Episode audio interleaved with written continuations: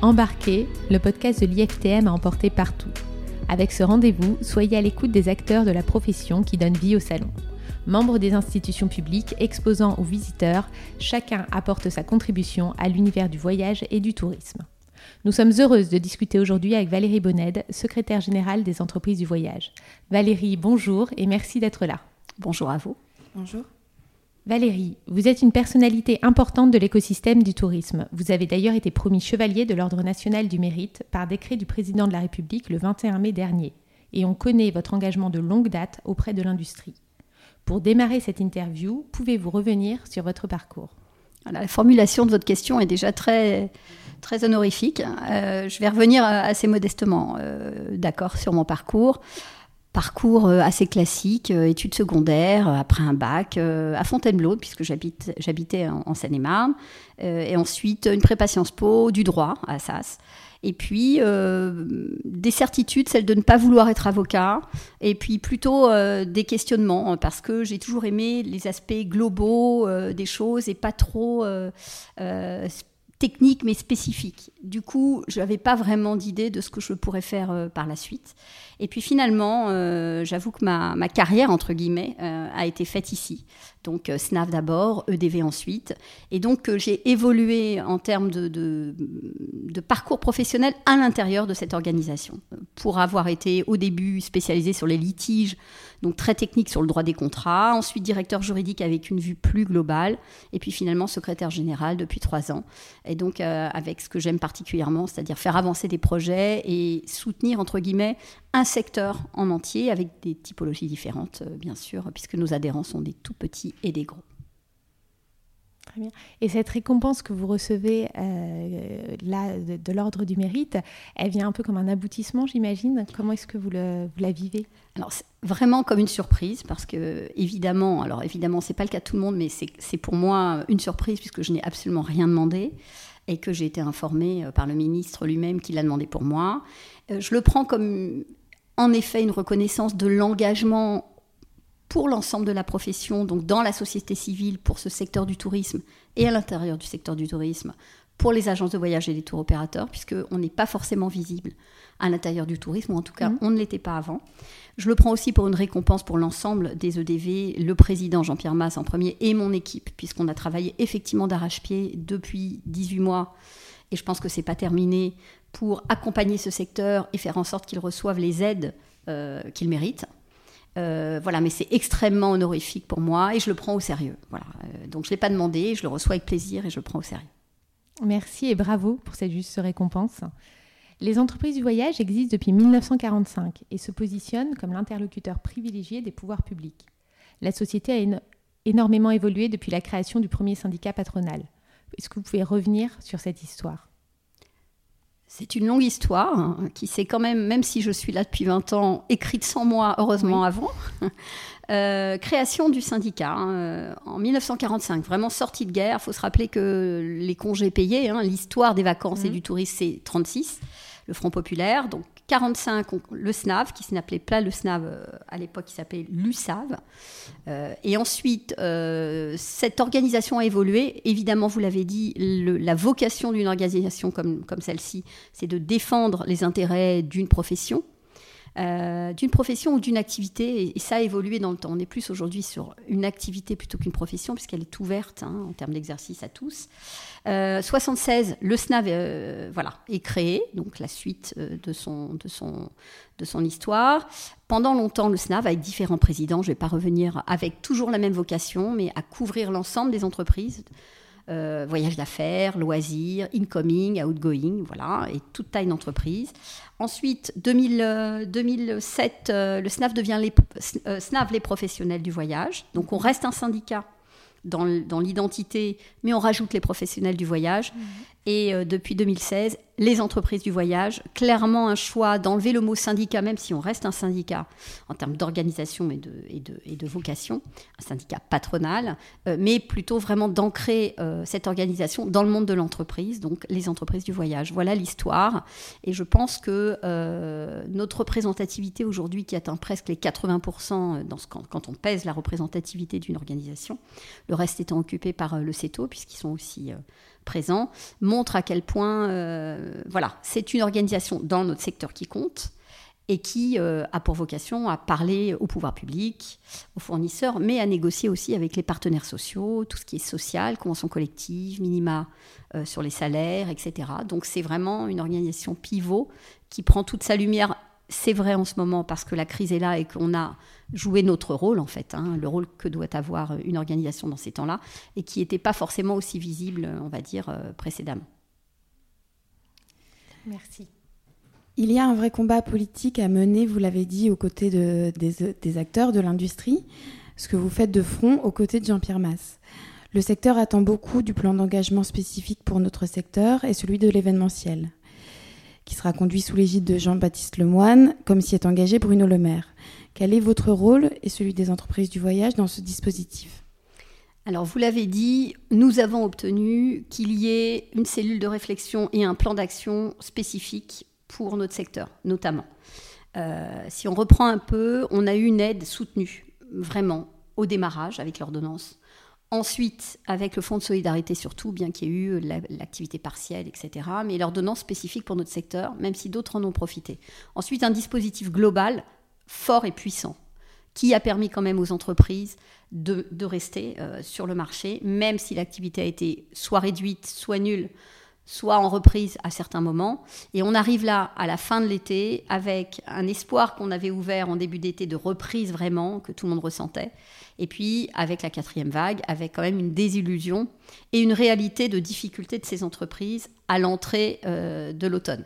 Donc notre objectif dans la réunion euh, qui s'est tenue lundi, il y a dix jours, euh, il y a même une semaine chez Bruno Le Maire, là, donc c'était de dire attention, on a besoin de votre aide, mais spécifiquement pour nous, même si nous sommes ouverts, et c'est ça qui est important, les entreprises sont ouvertes pour la plupart, hein, elles ne sont pas fermées, eh bien on ne peut pas euh, avoir notre activité ou reprendre notre activité puisque les destinations sont, elles, fermées pour les Français soit parce que nous-mêmes, la France, mettons un point d'alerte sur certaines destinations qu'on a l'habitude de, fréquenter, je pense à la Tunisie, je pense au Maroc, ou que les pays de destination ne veulent pas de nous, tout simplement, je pense aux États-Unis euh, et à l'Asie globalement. Donc le plan spécifique, c'est vraiment de dire, attention chez nous, même si on est ouvert, on a une activité qui va pas redémarrer ou qui va pas redémarrer pour un certain nombre d'activités spécifiques. Donc on a besoin de votre aide et que votre investissement jusqu'à présent soit pas un, investissement à fond perdu, mais que justement vous continuez à accompagner encore 3-4 mois pour que euh, tout le monde s'en sorte. Et on est convaincu, et je suis convaincu, euh, que le secteur est résilient et qu'il euh, suffit de pouvoir revendre pour avoir des clients, puisqu'on le sait, ils ont envie de partir. C'est une idée que l'IFTM partage également. Merci. Nous vous avons vu ces derniers mois euh, particulièrement mener euh, un vrai combat euh, pour l'ensemble de la profession. Vous avez souvent obtenu gain de cause. Et ça, c'est une belle victoire, notamment dans la prolongation, vous le disiez, des aides. C'est un engagement fort. Pourquoi est-ce que pour vous, c'est fondamental dans votre vie professionnelle d'avoir ce type d'engagement? Alors, si je comprends bien la question, c'est oui, mon engagement est fort. Oui, parce que vous êtes tout le temps en connexion avec les entreprises. On est une petite organisation, on a 1500 adhérents avec beaucoup de points de vente, mais je connais euh, franchement beaucoup de chefs d'entreprise personnellement, puisqu'ils m'appellent en direct, ainsi que mon équipe. Donc on est branché, entre guillemets, euh, sur les entreprises et, on, et notre cœur bat euh, à l'unisson avec ces entreprises. Donc quand elles vont mal, on, on a vraiment le retour et on sait où elles en sont. Donc c'est entre guillemets plus facile de pouvoir restituer la situation. Après, cet engagement, personnellement pour moi, euh, j'aime bien les combats et j'aime bien les gagner, mhm. euh, mais je me lance dans les choses qui sont réalisables en général. Mhm. Et euh, la légitimité de ce combat, c'est-à-dire de porter les attentes de ce secteur et des entreprises, euh, c'est quelque chose qui est évident pour moi. C'est-à-dire que je pense qu'on est légitime à demander ces aides parce que on est absolument, ça ne dépend pas de notre savoir-faire ni de notre talent euh, d'avoir euh, des, suites ou en tout cas de peser sur l'ouverture et la fermeture des frontières. Je pense que autant certaines entreprises dans d'autres secteurs ont pu essayer de se repositionner pendant, pendant cette crise, nous-mêmes, hein, on a réfléchi bien sûr sur plus la France, plus vendre la France, mais fondamentalement, on est complètement dépendant de, l'organisation mondiale et euh, de la situation sanitaire, vraiment. Et donc, je pense qu'on est légitime. Et je pense que ce secteur est un secteur, euh, l'intermédiation en fait. Hein. L'intermédiation, c'est ça hein, ce qu'on fait. On intermédie entre des clients euh, et des lieux, soit le voyage d'affaires, soit les lieux touristiques. Et je pense que cette intermédiation, elle a une valeur et que cette valeur, elle, elle, mérite d'être défendue parce qu'on l'a vu, on a un besoin de réassurance et d'accompagnement et demain, on aura d'autres choses à faire. Donc c'est ça qui fait que ce combat me paraît euh, évident et que, évidemment, avec le président Jean-Pierre Masse, on l'a mené et on continue à le mener. Oui, et vous avez tout à fait répondu à mes questions, je vous remercie. On entend Valérie vos préoccupations pour le secteur, pour qui la crise n'est pas encore au rendez-vous. Malgré tout, comment s'annonce la rentrée et quels sont les aspects positifs de celle-ci? Alors la rentrée, euh, après des vacances que tout le monde quand même, j'espère, a prises euh, et qui fait du bien, euh, la rentrée est quand même sous des auspices moins, moins ensoleillés que prévu. Alors il faut être nuancé sur ce propos. Clairement, c'est vraiment moins bon que ce qu'on attendait et ce dont on avait besoin. D'où les aides qu'on continue à demander. Ceci dit, c'est vraiment une situation qui n'est pas du tout hétérogène on fait toutes les semaines une remontée euh, au ministère de chiffres euh, de, notre euh, observatoire par type d'activité. Et ce que l'on voit, c'est qu'effectivement, globalement, le online se sort mieux que, l'agence physique, qu'elle soit traditionnelle ou pas, mais en tout cas que l'agence physique. La vente à distance s'en sort mieux. que certains réseaux de distribution s'en sortent pas trop mal. C'est-à-dire que je ne dis pas qu'on recouvre les chiffres de 2019, mais qu'il y a beaucoup moins de retard euh, que prévu. En revanche, euh, certaines entreprises, alors bien sûr le voyage d'affaires a beaucoup de mal à redémarrer, ils l'avaient anticipé, mais je pense que c'est encore plus long que ce qui avait été anticipé puisqu'on l'a dit, les destinations euh, lointaines, ou en tout cas celles sur lesquelles les voyageurs d'affaires euh, euh, font d'habitude leurs leur déplacements, ne sont pas rouvertes. Donc le voyage d'affaires d'une part, et puis des secteurs spécifiques. Le voyage pour les jeunes, je dirais, linguistique, scolaire, etc. Plus le Brexit par-dessus ça, qui est une destination. Hein, L'Angleterre est une destination très utilisée normalement l'été, donc ça, ça c'est compliqué toutes les destinations et les spécialistes bah, de l'Asie, des États-Unis. Alors bien sûr, tout le monde n'est pas spécialiste, mais quand on l'est un peu, ça impacte évidemment globalement l'activité. Euh, et puis euh, les groupistes, l'événementiel. Voilà, ce sont des secteurs euh, qui ont du mal vraiment. Et l'exigence des 15% minimum d'activité pour septembre, c'est un sujet qu'on est en train de discuter justement avec Bercy. Parce que, voilà, ça, c'est quelque chose qui, pour certains, va poser problème. Donc oui, la rentrée euh, n'est pas sous des auspices euh, incroyables. Cependant, si on est accompagné, si on est accompagné, si on n'a pas utilisé tout l'argent des ordonnances et mhm. des avoirs des clients pour euh, répondre à nos besoins de trésorerie, le PGE est là pour ça, et donc il faut il faut l'avoir en tête. Et si on était à peu près sain avant la crise, voilà, tout ça fait qu'on pense que les entreprises vont pouvoir, avec ce qu'on va obtenir, continuer à attendre encore un peu on a quand même un peu d'espoir. Oui, toujours. Parlant d'espoir, on a beaucoup espéré et là maintenant on le sait, malgré les incertitudes, l'IFTM est maintenue et est maintenant toute proche. Euh, nous allons nous y retrouver. Quelle est l'histoire des entreprises du voyage avec ce salon? Alors c'est vrai qu'on est ravis d'aller à l'IFTM et d'être présent comme depuis toujours sur ce salon. Euh, l'année dernière, malheureusement, voilà, ça s'est fait, euh, ça, a été annulé euh, de fait. Mais il y a une belle activité de l'IFTM pendant l'année avec les réunions à distance, les formations, l'information, etc., auxquelles on était associés. L'histoire de l'IFTM et de Topresa, je ne peux pas faire l'impasse sur Topresa et sur Deauville, bien sûr, qui va, qui va amener un sourire sur les lèvres de tous ceux qui vont écouter ce podcast, parce que parce que c'est vraiment aussi moi la première fois que je suis entre guillemets sortie du SNAV à l'époque pour aller parler un peu aux adhérents. C'était lors d'un salon euh, en septembre à Deauville. L'IFTM et EDV aujourd'hui, puisque c'est comme ça qu'on s'appelle, euh, c'est une longue histoire et en tout cas, elle se concrétise. On est un partenaire privilégié de l'IFTM, historique, L'IFTM est un partenaire dans le club des partenaires des entreprises du voyage aussi. Il y en a une dizaine, donc l'IFTM fait partie de ces partenaires dits privilégiés. Ça se traduit par une présence du président de l'organisation, donc euh, aujourd'hui Jean-Pierre Masse, mais de tous les présidents précédemment, euh, lors de l'inauguration avec le directeur du salon, aujourd'hui Frédéric Laurin, et le secrétaire d'État en charge du tourisme ou un des ministres concernés. Euh, voilà, donc ça, c'est l'inauguration traditionnelle. Donc c'est un investissement physique avec les personnes les plus importantes de notre organisation, le président. Un investissement aussi, le fait d'être sur un stand au cœur du salon toujours et de réunir avec nous des partenaires. Je pense à Tout France, je pense à Yata, à la PST, euh, voilà, et ce sera le cas encore cette année. En tout cas, euh, on aura aussi euh, la médiation du tourisme et Travel Pro Formation, donc notre organisme de formation. Donc on est présent, on est un lieu d'accueil pour nos adhérents un lieu de passage où ils peuvent venir prendre leur rendez-vous.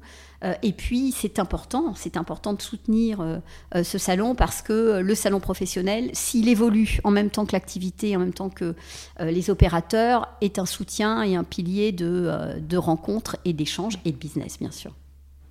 Et puisqu'on est sur un podcast euh, qui se veut plus intime, vous, à titre personnel, pourquoi est-ce que c'est important pour vous d'y participer? Alors d'abord, rencontrer euh, les entreprises euh, en vrai, j'ai envie de dire, et encore plus cette année. depuis l'histoire des 18 mois et de toutes nos réunions auxquelles on a eu beaucoup, beaucoup d'auditoires, mais où on a vu peu de, peu de personnes. Donc d'abord pour moi, la satisfaction de revoir les gens.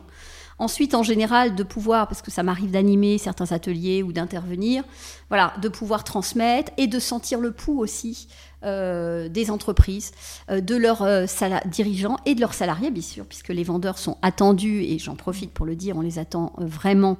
Et nous, on fait passer le message à nos adhérents, parce que dans cette crise-là, un des, un des points importants, c'est la solitude aussi dans laquelle se sont sentis les salariés, et le fait de revenir au salon et de pouvoir partager avec leurs collègues et les entreprises, ça remet le pied à l'étrier et ça redonne de la confiance. Donc moi, je, je suis ravie d'être là aussi pour ça. Vraiment sentir le pouls des entreprises en général et des collaborateurs. Merci. Nous allons désormais passer à ce que l'on appelle dans ce podcast la roue de la RSE.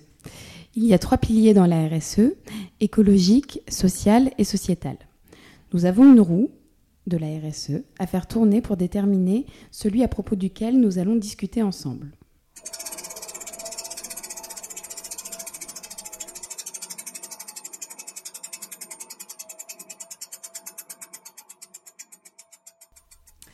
Nous allons parler avec vous du pilier sociétal.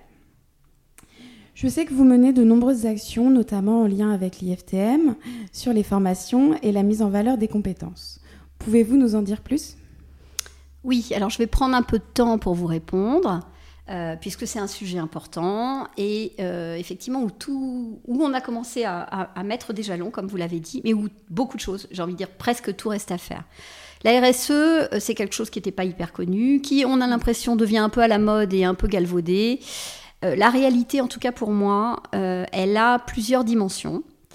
je vais essayer d'être assez claire dans ce que je veux dire. Elle a une dimension juridique, parce qu'au final, au départ, il y a une espèce d'obligation de RSE pour certaines entreprises, certaines tailles d'entreprises puisque vous avez aujourd'hui sur des marchés, notamment dans des appels d'offres, certaines entreprises qui demandent à ce que leurs fournisseurs euh, ou leurs sous-traitants répondent à un certain cahier des charges de RSE. Donc, euh, je vais y revenir. et ça, on va dire que c'est un aspect un peu juridique. Sur ce point, on est intervenu, nous, entreprises du voyage, auprès de nos adhérents, en faisant des formations, des ateliers, en expliquant comment on fait, comment on met ça en place dans l'entreprise, etc. Et en tout cas, de commencer un tout petit peu à dire aux entreprises qui ne connaissaient pas les dispositifs, certains de nos adhérents le connaissent depuis longtemps, hein, ils ont des dispositifs et des démarches RSE depuis longtemps, mais d'autres moins. Donc c'est donner cette culture à nos entreprises. La RSE, responsabilité sociale ou sociétale de l'entreprise, j'ai envie de vous dire, ça c'était l'aspect juridique. Mais vraiment, ce sujet est très intéressant à d'autres titres pour les entreprises de notre secteur est important et pour notre organisation. D'ailleurs, la RSE, quand on le déploie sur le niveau d'une organisation, on l'appelle la RSO. Voilà, on appelle la responsabilité sociale ou sociétale des organisations. Et puisque nous, on est un peu chef de file euh, sur ce, sur ce sujet-là, euh, pour l'ensemble de nos entreprises, c'est-à-dire accompagner. Et accompagner, c'est pas seulement faire en même temps, c'est parfois initier ou en tout cas montrer le chemin pour ceux qui n'ont pas le temps souvent pas le temps de regarder ou de se rendre compte de, ce genre de choses. Donc, on a une vraie prise de conscience, nous, au niveau de l'organisation, du, sujet important, sociétalement parlant. Sociétalement parlant, ça touche tout, en fait. On peut parler de social, mais sociétalement, en fait, ça couvre euh, la responsabilité. Mais la responsabilité, bien sûr qu'elle est une responsabilité écologique, durable, mais aussi le sociétal, c'est quid de nos clients, quid de nos salariés, quid en fait de l'impact qu'une entreprise, puisque c'est quand même au niveau de l'entreprise, euh, peut avoir sur la société.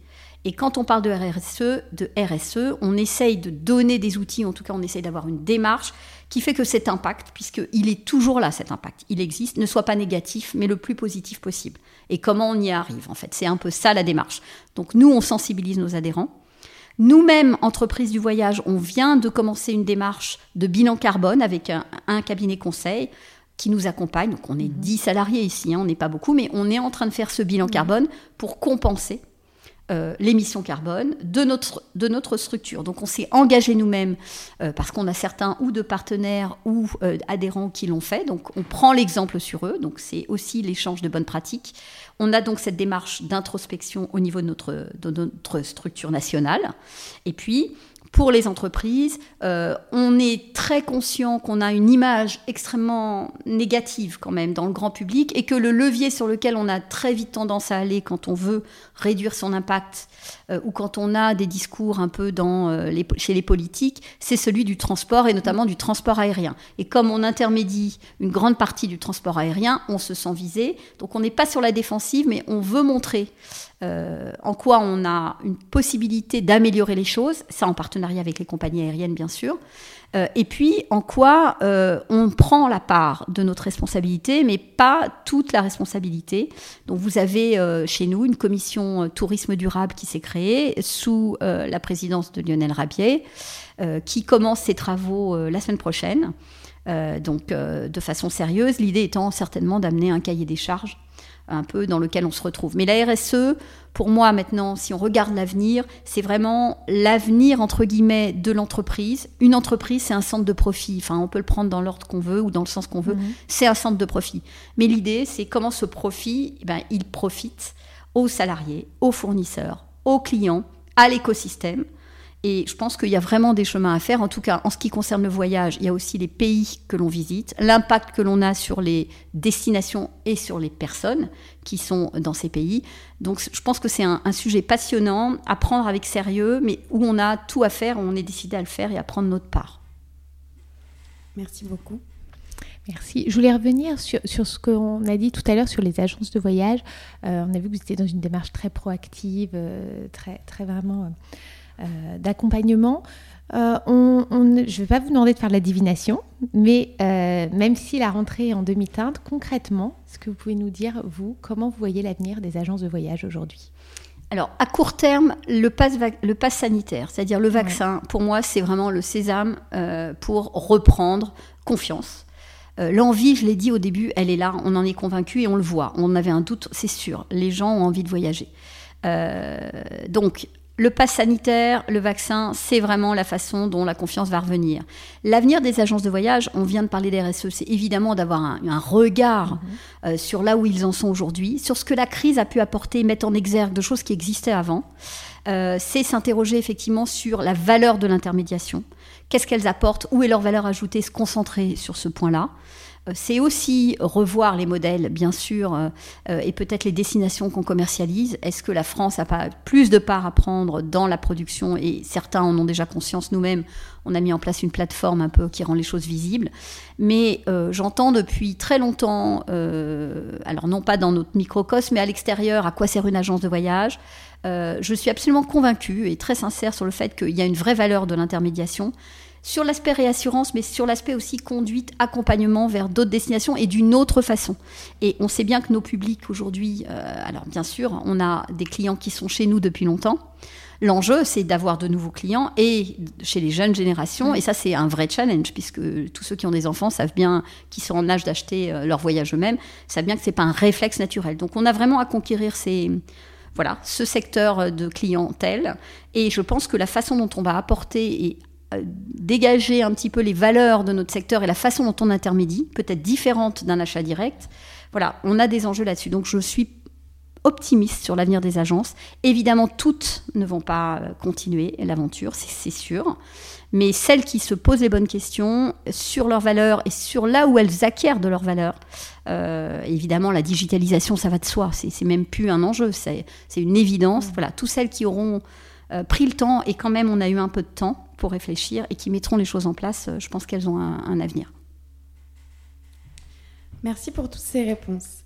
Il reste une question à aborder et ce sera la dernière. Vous avez devant vous trois papiers avec trois questions au choix. Je vous laisse en piocher un au hasard et nous lire la question. Alors, euh, je tire le papier chanson. Quelle est la chanson qui vous fait voyager, Valérie? Alors, je suis quelqu'un qui n'écoute pas énormément de musique, mais euh, voilà, mais assez diverse. Mais celle qui me fait voyager, voilà, instinctivement, je dirais, on dirait le Sud de Nino Ferré, parce que je suis une fille du Sud. J'aime le soleil. Il y a tout dans cette chanson qui donne envie de partir euh, physiquement et, l'esprit également. Voilà, on dirait le Sud. Merci beaucoup.